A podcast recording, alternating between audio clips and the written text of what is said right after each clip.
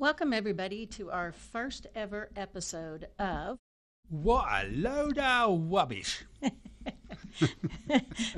now, how this idea came up for this podcast is we get all these questions from agents. And what these questions are surrounded around are um, we present or an agent presents Kaizen to a client or maybe one of our other strategies, but most of this is Kaizen.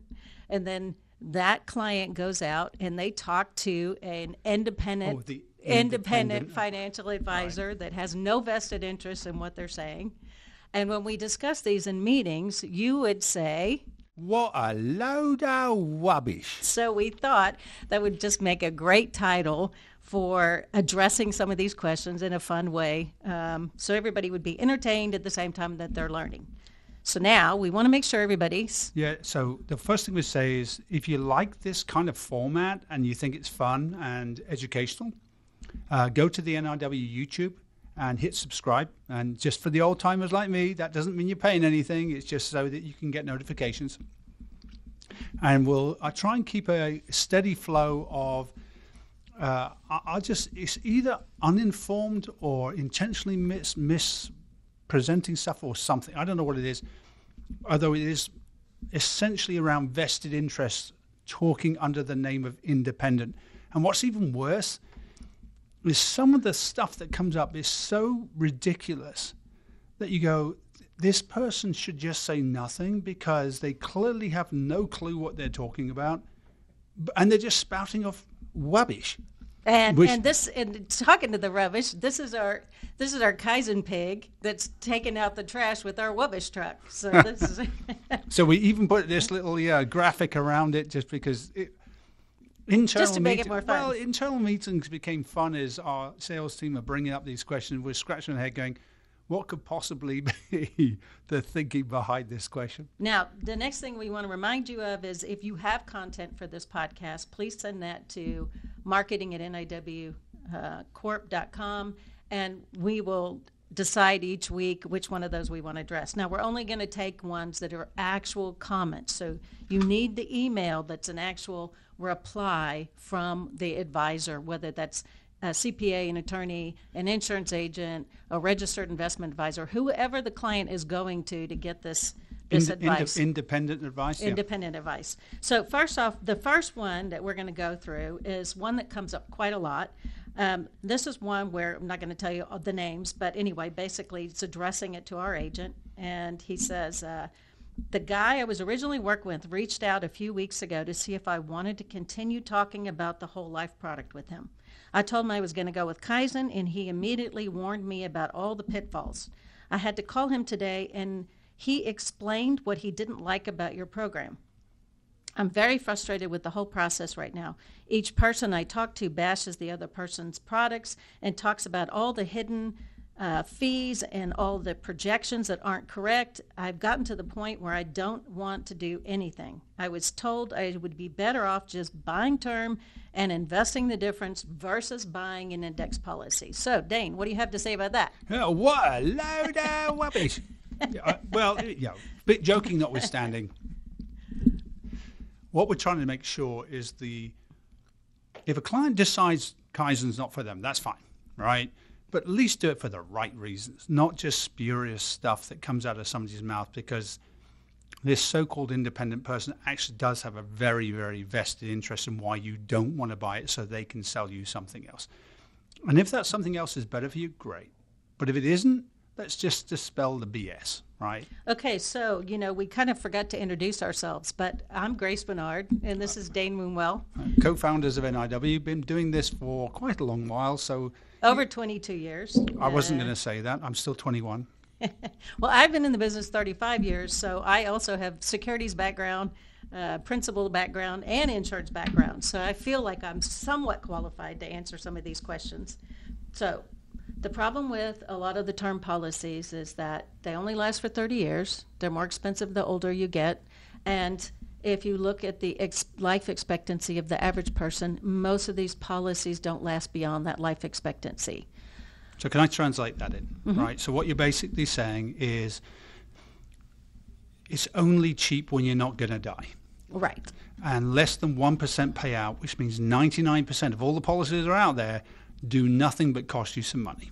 Well, funny you should mention that because the persistency of term policies is less than 1%. So 99% of the people out there don't keep their term in force to actually ever pay a claim. And the other thing that's interesting is there is a two-year average that these policies actually stay on the books before they either lapse or they're converted to a permanent policy. Why? Because basically 66% of the people out there that are buying insurance are saying they're doing it to transfer a benefit, to protect their family, to transfer wealth. Right. To, Traditional reasons why people will buy life insurance. and so if you want a permanent policy, or the majority of people want a permanent policy, that's not a good idea to be using term to do that. So it's really, term is a good short-term, I'll call it bridging policy. But if you really want life insurance as a protection, you're going to need a permanent policy. Otherwise, statistically, you're wasting your money. Correct. Okay. Okay, so with that being said, now we're going to have to look at some of the reasons behind the life insurance permanent policy. So in other words, if the insurance company knows that they're going to have to pay out a million dollars of death benefit at some point, they need to collect a lot more premium than 90 grand or whatever term costs for a- a million dollar policy. They're going to need to collect way more money than that because They know statistically they're going to pay it. they're going to have a much higher chance of paying, right? Therefore, that means that you need more of a permanent type policy. So it's just like any other investment, right? Life insurance company goes, okay, at some future date, I'm going to have to pay you a million bucks. How much do I have to get with you? Make some profit, get some investment return in order to make that worth my time to take on that risk, right? I mean, not rocket science. I mean, it's sophisticated maths, but at the end of the day, that's. Well, so basically, the insurance industry created these cash value or cash accumulation policies to allow you to pay for your cost of the insurance, but also put some excess money in there that could earn a rate of return. Those would be in the form of like uh, stuff you're familiar with would be whole life, uh, universal Whole life. of your life. That was his original phrase, wasn't it? right? Uh, variable life, index life. Well, most people aren't familiar with that. Correct. But the point I'm trying to make is that the industry created these products so that you could put enough money in there to cover your cost of insurance and add more to get a rate of return so that it would help pay or cover those costs or use them for whatever so you're you need front loading the premiums of the future, but it cuts your overall cost down because the excess money grows at whatever it's invested in, and that helps reduce the cost later because you're using that investment return to pay the premiums, right? Correct. This will kind of give you a good visual of that because you can see the expenses at the bottom of this policy and you can see the excess cash that you're putting into that policy to get a rate of return over and above just the cost of insurance. And so you pay those premiums over a period of time and you want that policy to last way longer than So most The of the, most of these are designed to last to age 120, and all the difference is is what they're investing in, right? So universal life you can translate into bonds. They're just investing in bonds. Whole life it's bonds plus a bit of dividend from the carrier. Variable life is just investing in securities as a general rule, right. and index universal life is kind of a hybrid between the two. Right. And, Okay. and the great thing about the ability to earn cash is that if you have covered your cost of insurance and you're wanting to maybe reduce the amount of death benefit you have because you're older in life and you don't need as much insurance, now you have the ability to start taking some income off that excess cash you've been able to grow in that policy. With a lot of advantages because you had the tax deferred growth and you can use policy loans to get tax free distributions. And so it can be very beneficial if you keep it long term and if you heavily overfund them. So uh, can I just translate again? If you put more money than is needed to cover costs, at a future date, you can just borrow that money out tax-free with the provision you don't lapse the policy, right? Correct. Okay. So the problem is, again, with permanent policies, that most people do not keep these policies in force. So the persistency rate of permanent policies is less than um, 75%. So Hang on, whoa, 75% drop off? 75% drop off, and that persistency is in the first three years. So, So, 75%. so why, but why do people, why do they get, why do they drop off? You know, why is it you, I buy a permanent policy for the that's for the rest of my life, but it drops off after three years? Why? Because it's very cash cash heavy. You have to put a lot of cash in there to overfund those policies. You have to do it at a pretty significant amount. And so a lot of people start off with great intentions. They really like the concept, but life happens. My mean, kid went to college. like my diet, right? I start off with good intentions, and after a couple of days, it's like, oh, hell with this, right? Correct. So th- the key thing about the life insurance that everybody's talking about is in order for it to work, you have to overfund it. That's cash intensive. People go, well, do I want to put it in that investment versus another investment or spend it on a holiday? And they don't do it. or your business isn't doing like you thought it was because of the inflation going on in the in uh, the world today and so maybe you want to hoard that cash to put it back into the investment of your company whatever those reasons are people people just run out of money or they say well I'll skip a year and I'll do it next year or I'll skip 2 years and I'll do it a couple of years after that and so They end up That- not doing that- it. that becomes- Whatever the reason, right? They end up not doing it.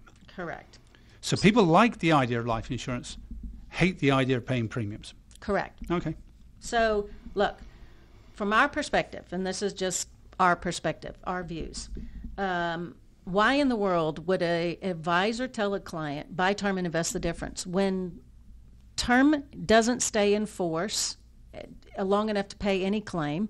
And if you don't have the money to overfund a permanent policy, what makes you think you're going to overfund your investments and you know invest the difference? Plus, you're investing in a Let's separate two things. untaxed advantaged account. Yeah, let's separate. Well, let's separate three things then. Right. The first thing is, do people actually do it? And all the research suggests that they don't keep the term and they don't invest the difference. So it's one of those lines that's used a lot, but in practice doesn't actually happen that often. Correct. The motive for why the advisor is doing it. Now let's look at it. A lot of that advice comes from people who are managing the money that if you take the money from them and then put it in the policy, they're not managing it anymore. So they have kind of a vested interest. Or I think what's more frequent is they just don't understand the mechanics of the IUL or the whole life. So they go with the easy, right? I know what term is and I know what investments is. Let's stick with what I know. And I don't want to appear in front of you as I don't know. So I'm going to say what I do know. So one is motive. But the final thing is really, really important what you said. It's not about your return, it's about how much money you have net of tax. So why would I want to invest the difference in something that may or may not grow at a better rate, depending on what I've invested in, but I then get taxed on? Correct. So I'm going to lose 20% or whatever the long-term capital gains that I do it at the time of. I'm going to lose out on top of it. So it's kind of like um, it sounds good, but in practice it just doesn't materialize. Correct. So, look, there's two things that you need to do to make this concept work, and that's have time Right. to allow them to perform like they're supposed to, and money. And if you are not going to overfund these policies, then you're not going to do that outside of it either. From our perspective, if you are going to overfund these and you do have the time to make them work properly, you should be doing it inside the policy itself because you get that tax deferred growth, you get the permanent policy, you get to take the money tax free. And as long as you have that ability to do that inside the policy, they're very, very efficient. But there's the rub, isn't it? Because it only works if you can heavily overfund on a consistent basis for, say, 10 years. And what we know is that, forget whether it's invest term, uh, buy term, invest difference, what we know is that people don't have the money, and the statistics are stark on this. Even with successful people, people earning over 200,000, we know that less than 10%, these are successful people, less than 10% are saving sufficiently. On average, 9 to 12%. They need to save 30 to 35. So one of the biggest misconceptions, and I think this is what Kaizen's really trying to zero in on, who cares which is the best investment if you don't have enough money in the game to start with? How much money have you got to invest? Right, so you're going to take, if you're doing buy term investor difference, you're going to buy a, let's say, million dollar term policy. And I'm going to invest the rest. All I'm left with at the end of that term insurance is a death benefit that if I die early, I can benefit from, but there is no cash value. Right. If I invest the rest, all that growth is subject to long-term capital gains, right? So let's assume a similar growth. Let's assume that people are using similar types of investments.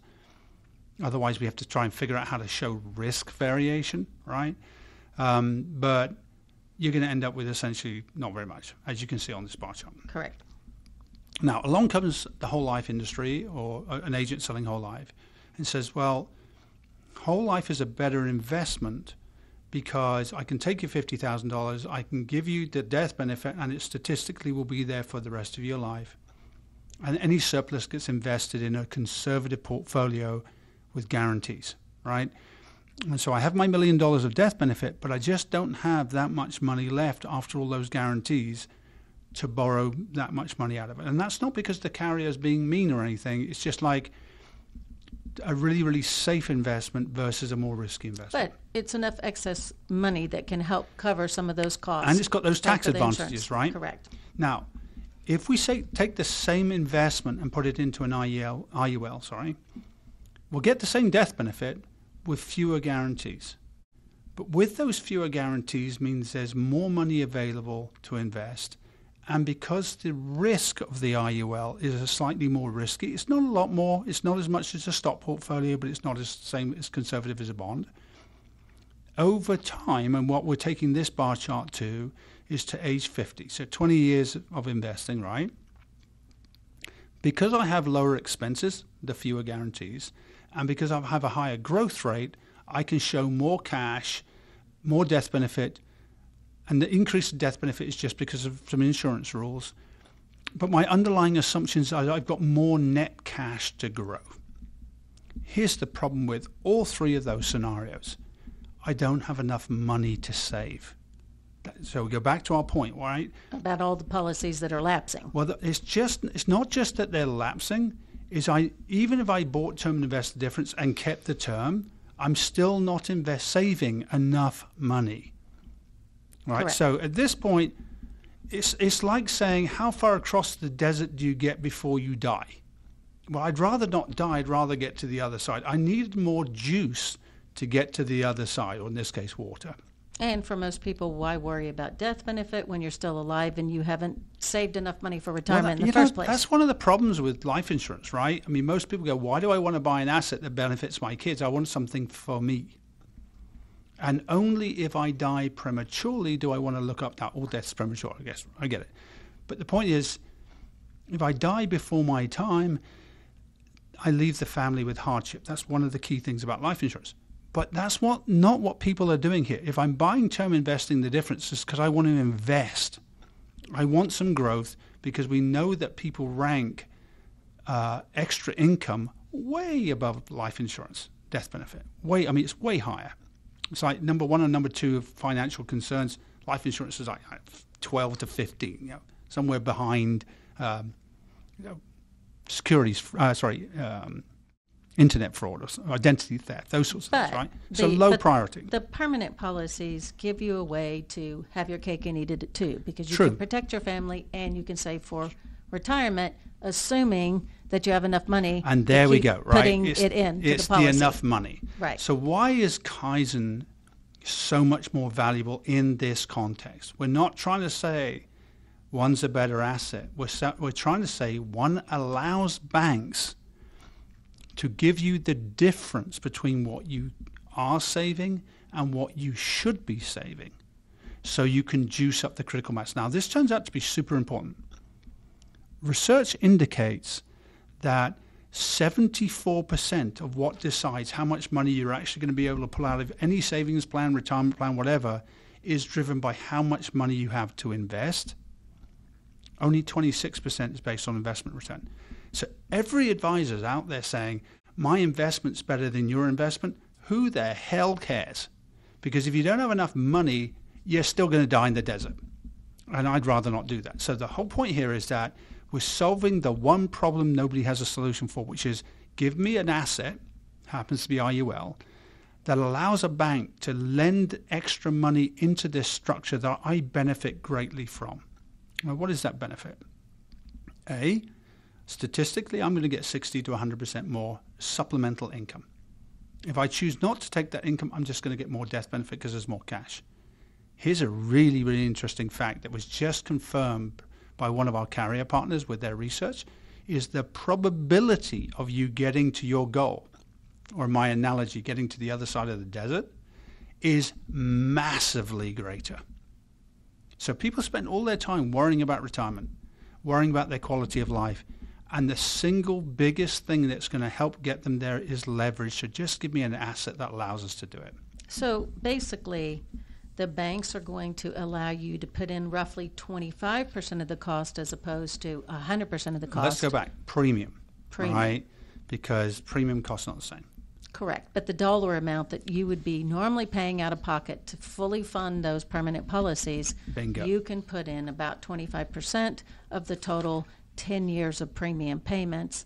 Therefore, you have a higher probability that you're actually going to be consistently putting in the money to get the rate of return that you hope to get and get the outcome that you hope to get. So you, end up with two things happening, right?